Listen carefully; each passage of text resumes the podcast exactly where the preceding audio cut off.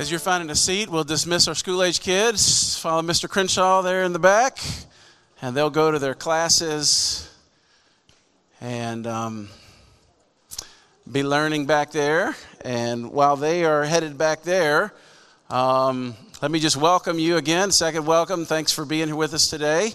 Um, if you, uh, when you came in, you may have received our little Lent guide, and we are in the uh, season of Lent um, the 40 days leading up to Easter and uh, kind of modeled after Jesus' 40 days in the wilderness. So every week we're fasting from different things. This last week uh, we were fasting from television and entertainment. And um, can I just tell you what a rich atmosphere my home was because of that? Um, I went into it not sure how it was going to go, but multiple nights around the couch, us talking about the things of God. It was just a really sweet time. So um, I encourage you to follow along with us in that. You can get more information. If you didn't get one of those, they're outside on the connection table. Um, we've been walking through the last eight weeks. This is the eighth week of a uh, series we're calling The Way of Jesus. And um, we've been looking at the three dimensional life of Jesus that he lived up with the Father, in with his uh, disciples and other believers, and then out toward a lost world. And not only did he model that for us, but he invited us to take on the same kind of life. He said, um, when asked what the greatest commandment was, that you would love the Lord your God with all your heart, soul, mind, and strength. Outward, you would love your neighbors as yourself. And then in John 13, he said, A new commandment I give to you that you love one another. So we've been talking about that, spending several weeks, and today's the last week, and uh, a bit of a unique service today. Instead of me um, telling you what I think about this all over again, because you've heard it, um, we've invited a couple young leaders in our church to do a TED Talk style uh, kind of Sunday. They'll each get about 10 minutes. And if they go over their 10, a buzzer's going off, and we're going to boo them. No, we're not going to do that. Um, in uh, Paul's letter to Timothy, he says, I write to you, young men, because you are strong and because the word of God lives in you. And as I've been able to work with Connor and Dial, Connor and Dalton Dial over the last couple weeks, it's been pretty unique. Their hunger and love for God's word. And so they're going to get to share some of that um, with you today. So, will you join me in prayer as Connor comes? We'll pray together. God, thank you for your gift of grace. Thank you for what you're doing in and through our church. I do pray, God, that you would make yourself real to us, that this wouldn't just be some rote tradition of gathering on Sundays, as good as that is, but we would be eager to hear from you, hear from the God of the Bible, that you would speak to us. Lord, you would share. Um, your truth with us. Holy Spirit, would you point us to the face of Jesus? And Jesus, would you show us what the Father is like again and again? I pray for these young men as they share their hearts and what you're doing in and through your word. And I pray that we as a people wouldn't let this be a series that just dies following the way of Jesus, but this would be the new rhythm of our life. In Jesus' name, amen.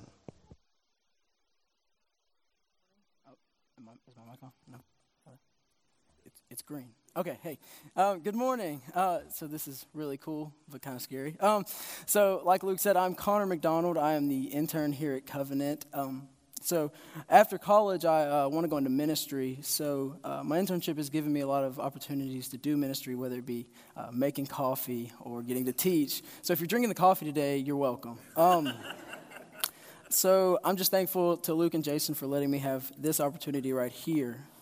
Um, so, like Luke said, we have been in this three dimensional life series, The Way of Jesus, and I'm going to recap our up relationship, so our relationship with God. Um, my main text will be Hebrews 12, 1 and 2. Uh, but first, I want to read a verse that I think really encapsulates the heartbeat of our relationship with God. And uh, we've been singing it a bunch, it's been brought up a bunch, and Psalms 34, 8. It says, Oh, taste and see that the Lord is good. Blessed is the man who takes refuge in him.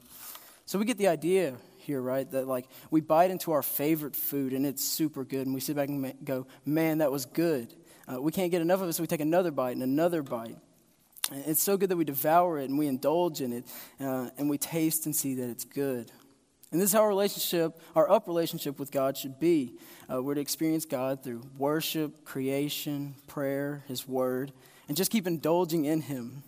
Um, through those things, we see how good He is. We get to experience, we get to taste and see His goodness.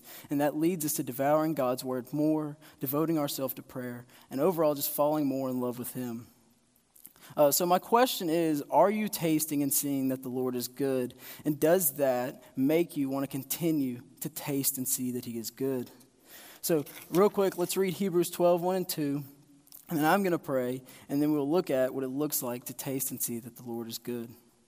So Hebrews 12, 1 and 2 says, Therefore, since we are surrounded by so great a cloud of witnesses, let us lay aside every weight and sin which clings so closely, and let us run with endurance the race that is set before us, looking to Jesus, the founder and perfecter of our faith, who for the joy that was set before him endured the cross, despising the shame, and is seated at the right hand of the throne. So let's pray real quick. God, you are so good. You are big and you are loving. So I thank you for Covenant Church. I thank you, uh, thank you that we can gather and worship you. I pray that more and more we will cherish you, God, above all else. God, help us to believe what Philippians 3 says that we consider everything a loss, filth, dung compared to you.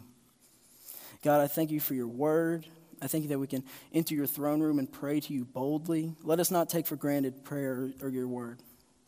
And finally, uh, and I thank you for the opportunity that you have given me. Let your name be glorified through it. And I thank you for Jesus and his sacrifice. Thank you that while we were still sinners, Christ died for us. We love you. Amen.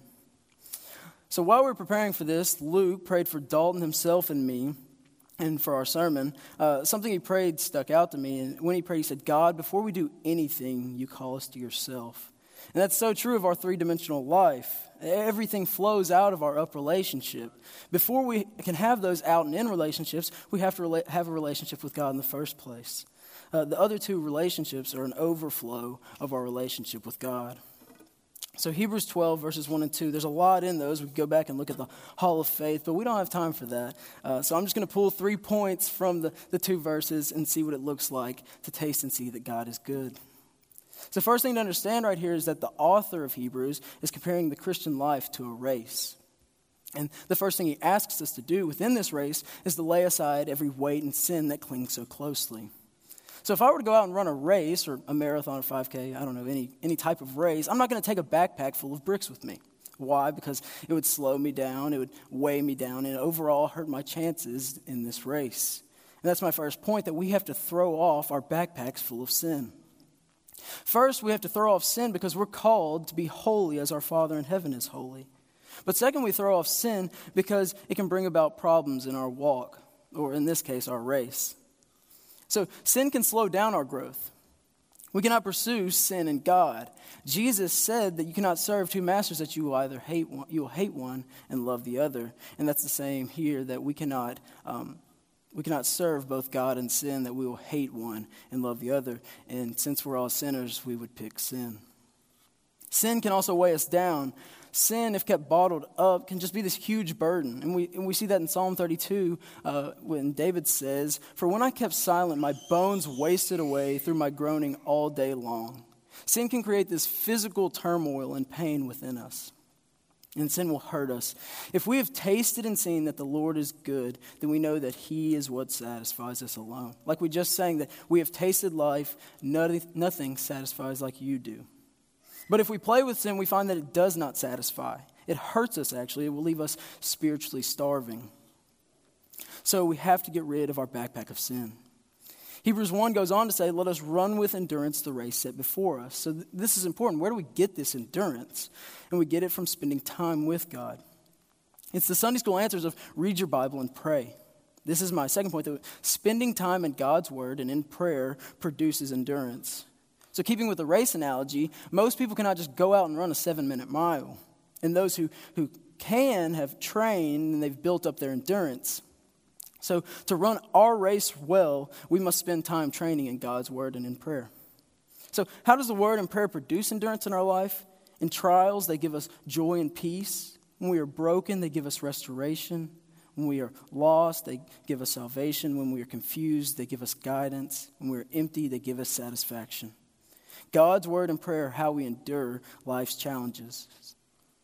This is why 2 Peter 1 3 says, His divine power has granted to us all things that pertain to life and godliness through knowledge of Him who called us to His own glory and excellence. right? Knowledge of God gives us everything we need for life and godliness. So we must commit to prayer and God's word. And finally, Hebrews 12:2 says, "Looking to Jesus, the founder and perfecter of our faith, who for the joy that was set before him endured the cross, despising the shame, and is seated at the right hand of the throne of God." And this is my final point that Jesus is our fuel for the race set before us. Jesus is our fuel. He's our God, our Savior. He is our goal and prize at the end of the race. He is, as Hebrews 1 3 says, the radiance of God. He's the reason we even seek an up relationship in the first place, because He bled and died for us so that we then can have the privilege, the opportunity to know God. And sometimes we can grow callous to the gospel. Uh, the gospel can become stale to us, and we can't let it become stale because the gospel, Jesus coming to earth and dying for us so that we can be in right relationship with God, is the foundation of our faith. This is why we need to pray, like Paul in Ephesians 3, that we will be able to comprehend what is the length and width, the height and depth of God's love. Because understanding Christ's sacrifice and God's love will lead us to a deeper love for God. So Jesus fuels us in this race. So if we're filling our life with uh, sin, we cannot taste and see that the Lord is good. Sin will hurt us. It will leave us spiritually starving. So we must remove our backpacks of sin so that no sin weighs us down. God's word and prayer are essential to running well. They are the direct means by which we taste and see that God is good. So we must commit to spending time daily with God. And finally, the ultimate way we can taste and see that God is good is understanding the gospel more. Because that is the ultimate display of God's love and goodness. Find your life, your satisfaction, and hope at the cross. And then you will be able to say, I have fought the good fight, I have finished the race, and I have kept the faith. So now Dalton's about to head up, and he will recap the outward dimension of our life.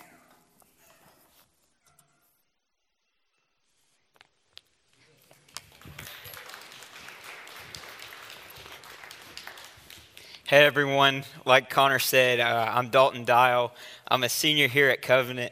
And so um, today, uh, well, a couple weeks ago, Luke had asked me if I would like to speak this Sunday. And uh, it really just, it, I wanted to jump at the opportunity because like I was so honored. I've never been able to speak on a, st- a platform just like this.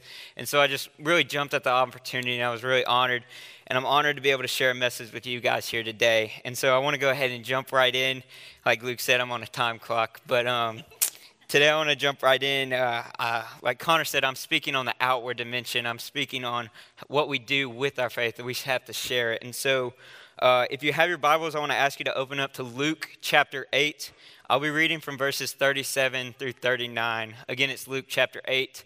Uh, verses 37 through 39. But before we dive into scripture, I want to give up some background. I want to kind of set the scene of what's happening before these verses. And so, um, what's happening we, when we find these verses before, we see that Jesus and his disciples have arrived in the land of the Gerasenes, which is opposite of the sea or opposite of Galilee across the sea. And so, Jesus gets here right after he's calmed the sea. And what's important about this land is that it's a land that a lot of the Jews didn't get to. A lot of the Jews never went this far away. It was a far away land, and so they never went here, and especially not on any ministry work. And so when Jesus gets here, we find that Jesus comes upon a man who is possessed by many demons. And Jesus, the man is described as literally insane and like like just ravaged and he's he's found naked and living in a graveyard which like that's just a crazy thing to like see, like depict. As someone that looks like that like if i came up on that i'd be really scared.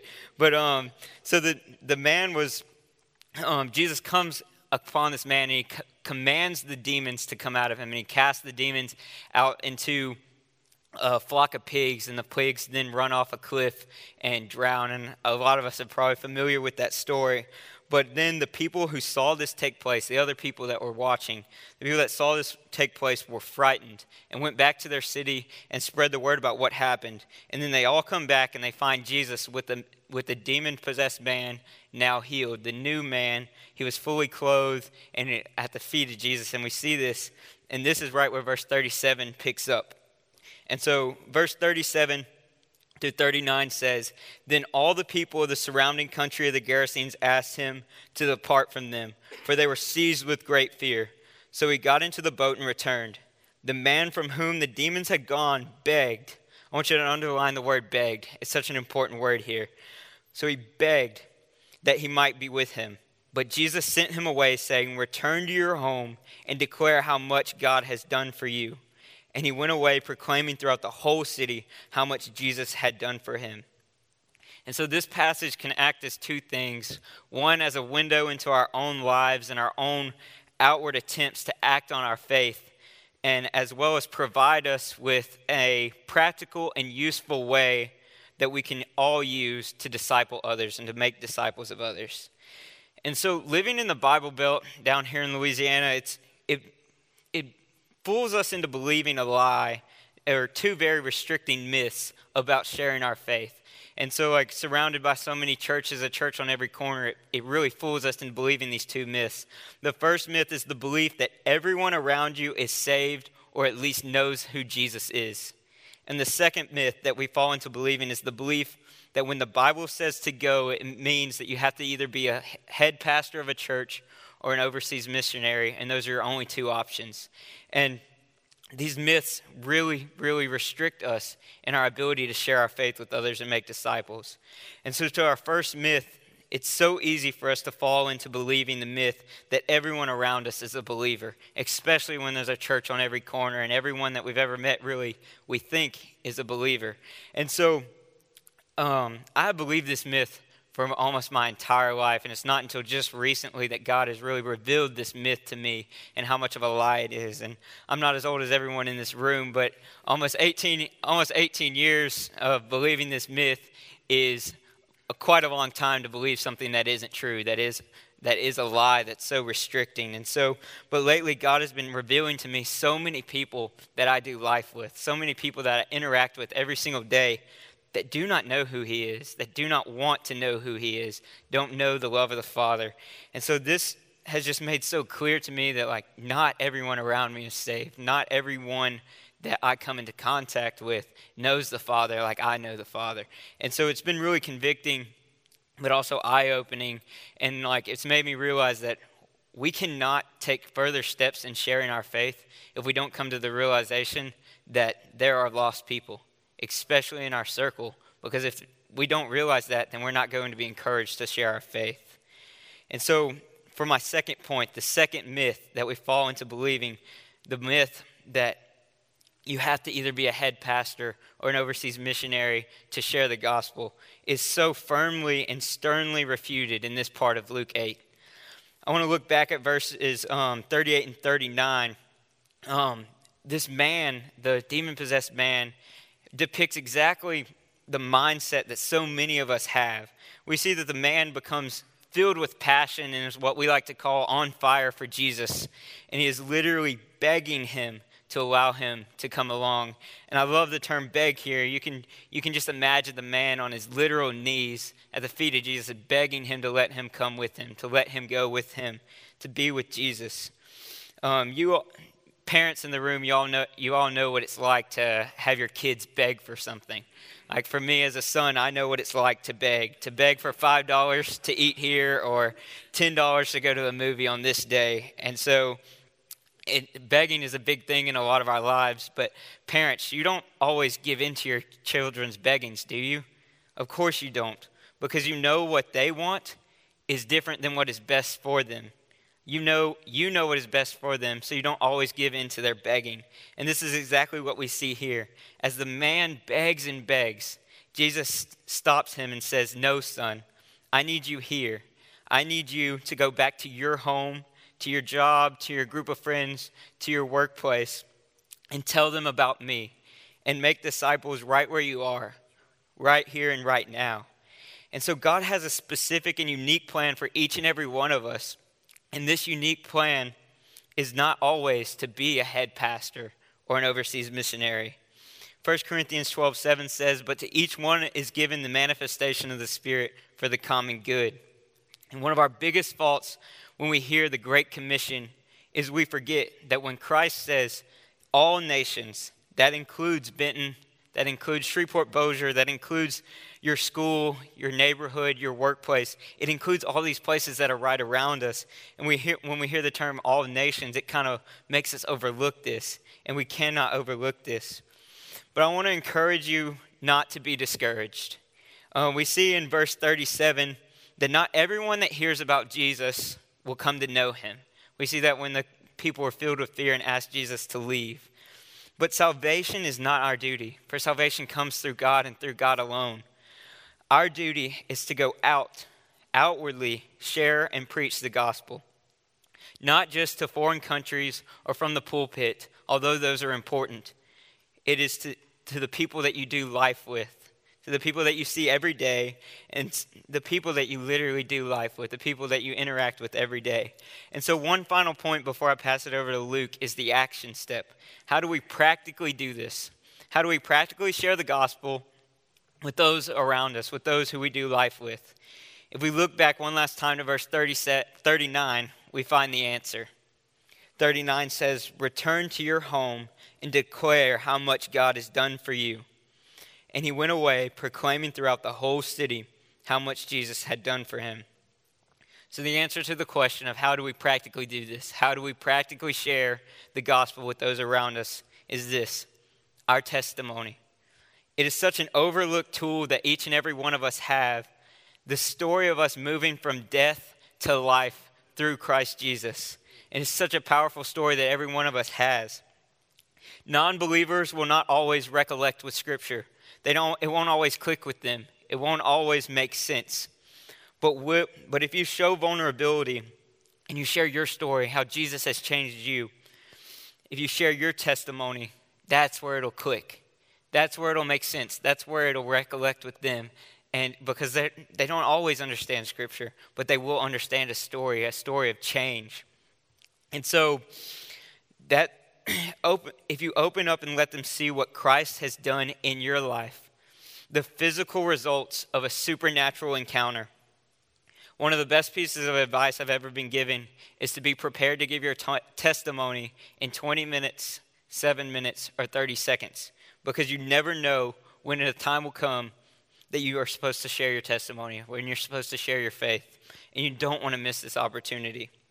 So, my challenge to each and every one of you is to find someone this week, someone that you do life with, whether it's at your workplace or your home, your neighborhood, wherever it may be, find someone that you do life with and share with them your testimony. Share with them what God has done in you and to you and what He's doing now in your life. And so I'm going to pray before I pass it on to Luke. Uh, Father God, you are so good and so powerful, and just the ability that you have to bring us from death to life. Um, you bring us out of darkness and into your light, Lord, and I pray that you just encourage us to share our faith to, with those that don't know you, to those that we do life with that are so far away from you, Lord. And I pray that we just are encouraged to be the hands and feet of you and just open our hearts to let you move through us and out of us so that others can share in the glory that is yours, Lord. And I praise you and love you and thank you so much for the cross. In Jesus' name I pray. Amen. Amen. Did they do an incredible job? Awesome.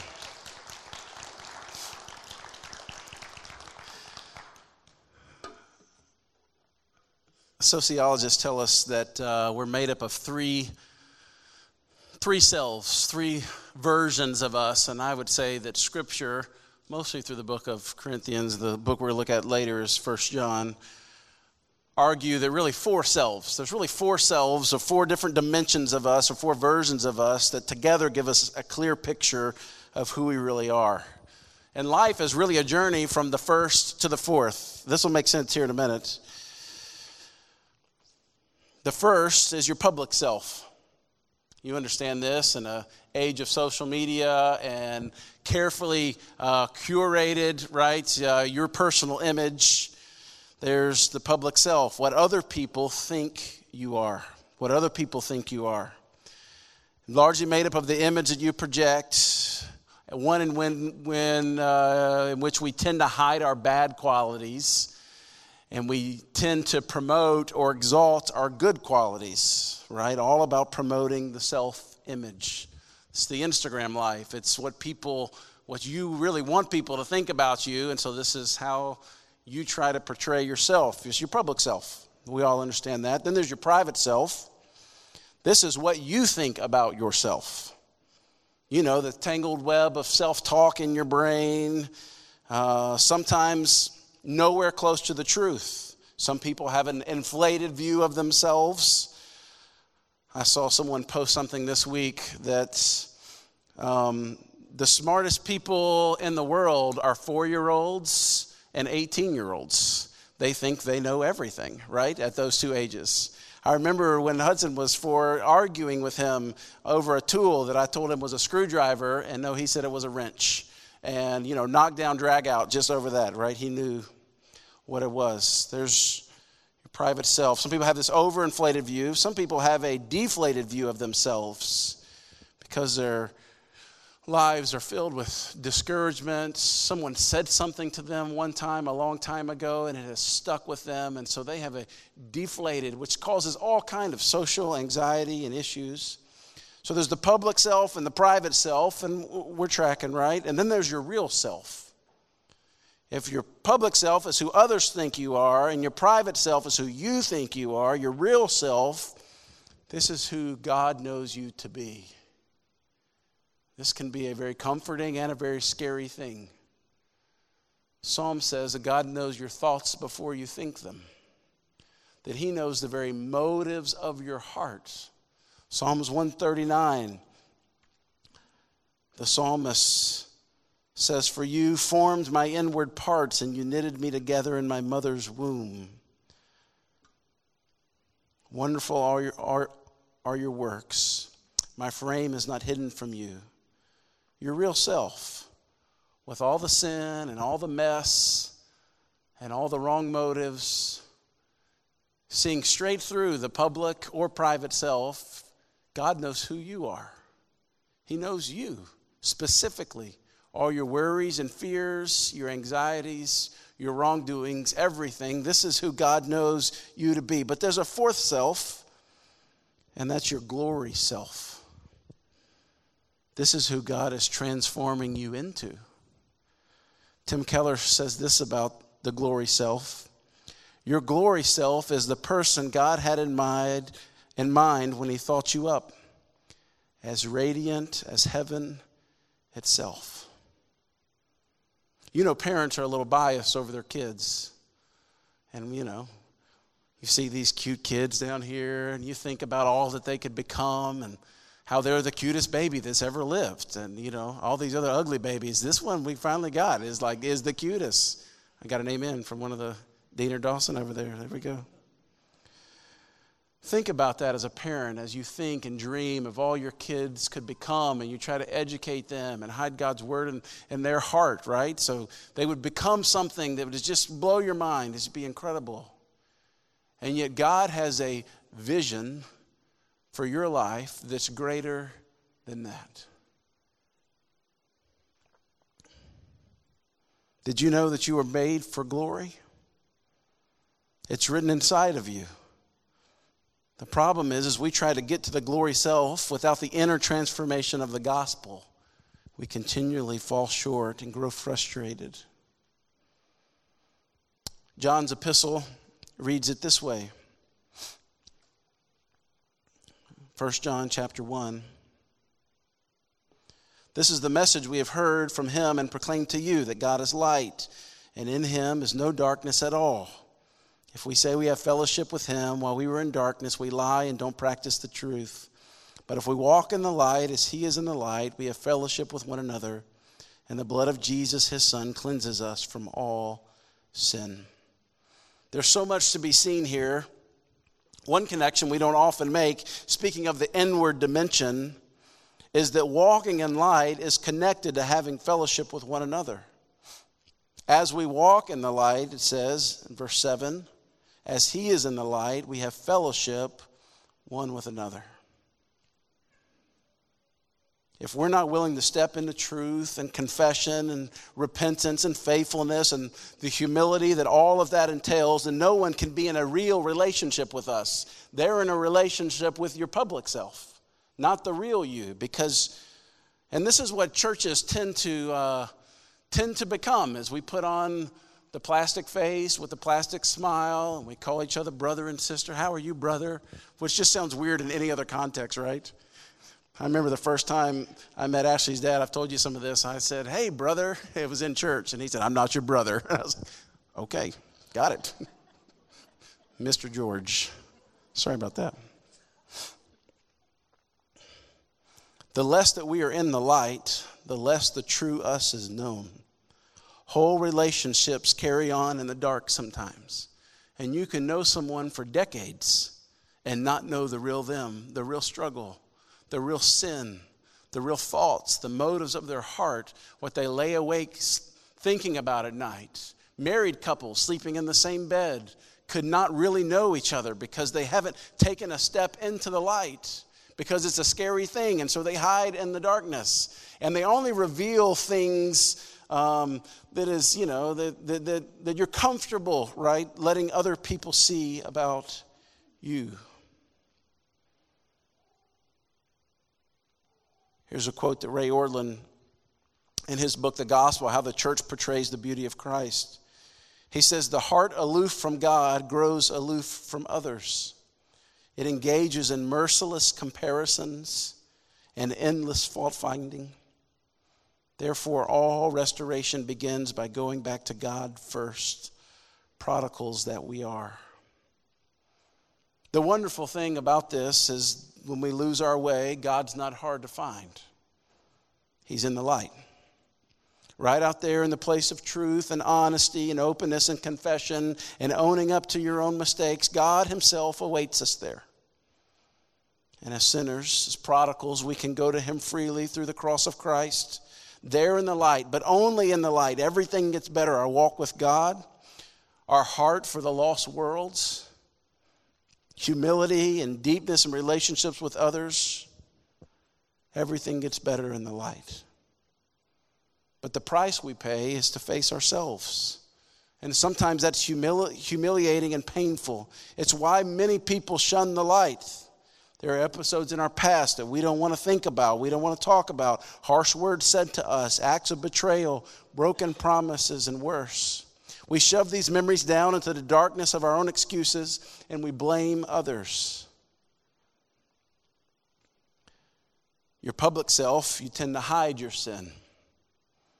In your private self, you want to excuse your sin. In your real self, you're paralyzed by sin. But in your glory self, you walk in the forgiveness of your sin because of the cross. I'm not a super emotional person, as you can tell, right? As if you know me. Some of the times when my heart is moved the most is normally during worship or even in communion when I feel the weightiness of my sin. All the times I failed and missed the mark.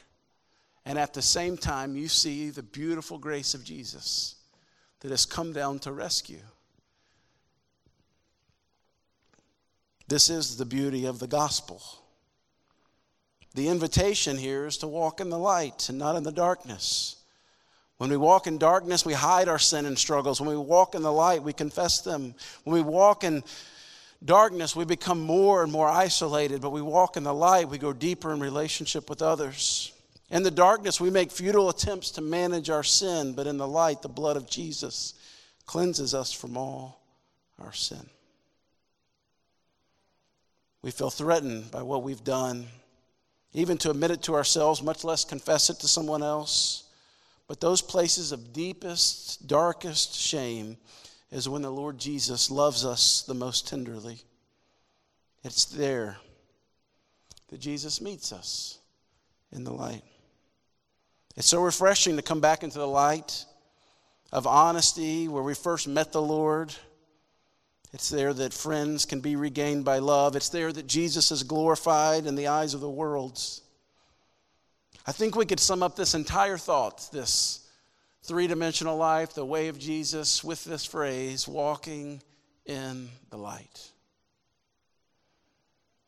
It's an invitation and a command. Walk in the light. 2 Corinthians 3:18 says it this way, and we all with unveiled face beholding the glory of the Lord are being transformed into the same image from one degree of glory to the next. For this comes from the Lord who is the Spirit. I love this picture of the glory self, of the image that God has for us. How much do we miss of what God has for us because we want to hide in the darkness when His invitation is to walk in the light? I want to pray for us. You've heard uh, quite a bit today from a few different people and a few different texts. I hope you hear this invitation from God that you would walk in the light, that you would come to Him. Without posing or pretense, knowing that you can trust Him, you would come to Him. God, I thank you for your church. These, your people, with this call on our lives to follow after you, that you've not left us without a guide, without instructions, but you've given us your Holy Spirit. John 13 says he leads us into all truth.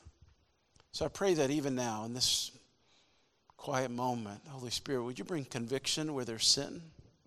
Would you bring breakthrough where there's addiction? Freedom for those that are entangled in so many other things? That we would meet you in the light.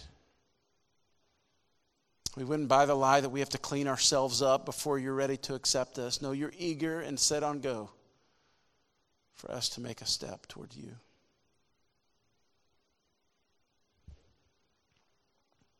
Lord, thank you for your word, for what it's doing in our hearts and lives. It's in Jesus' name we pray. Amen.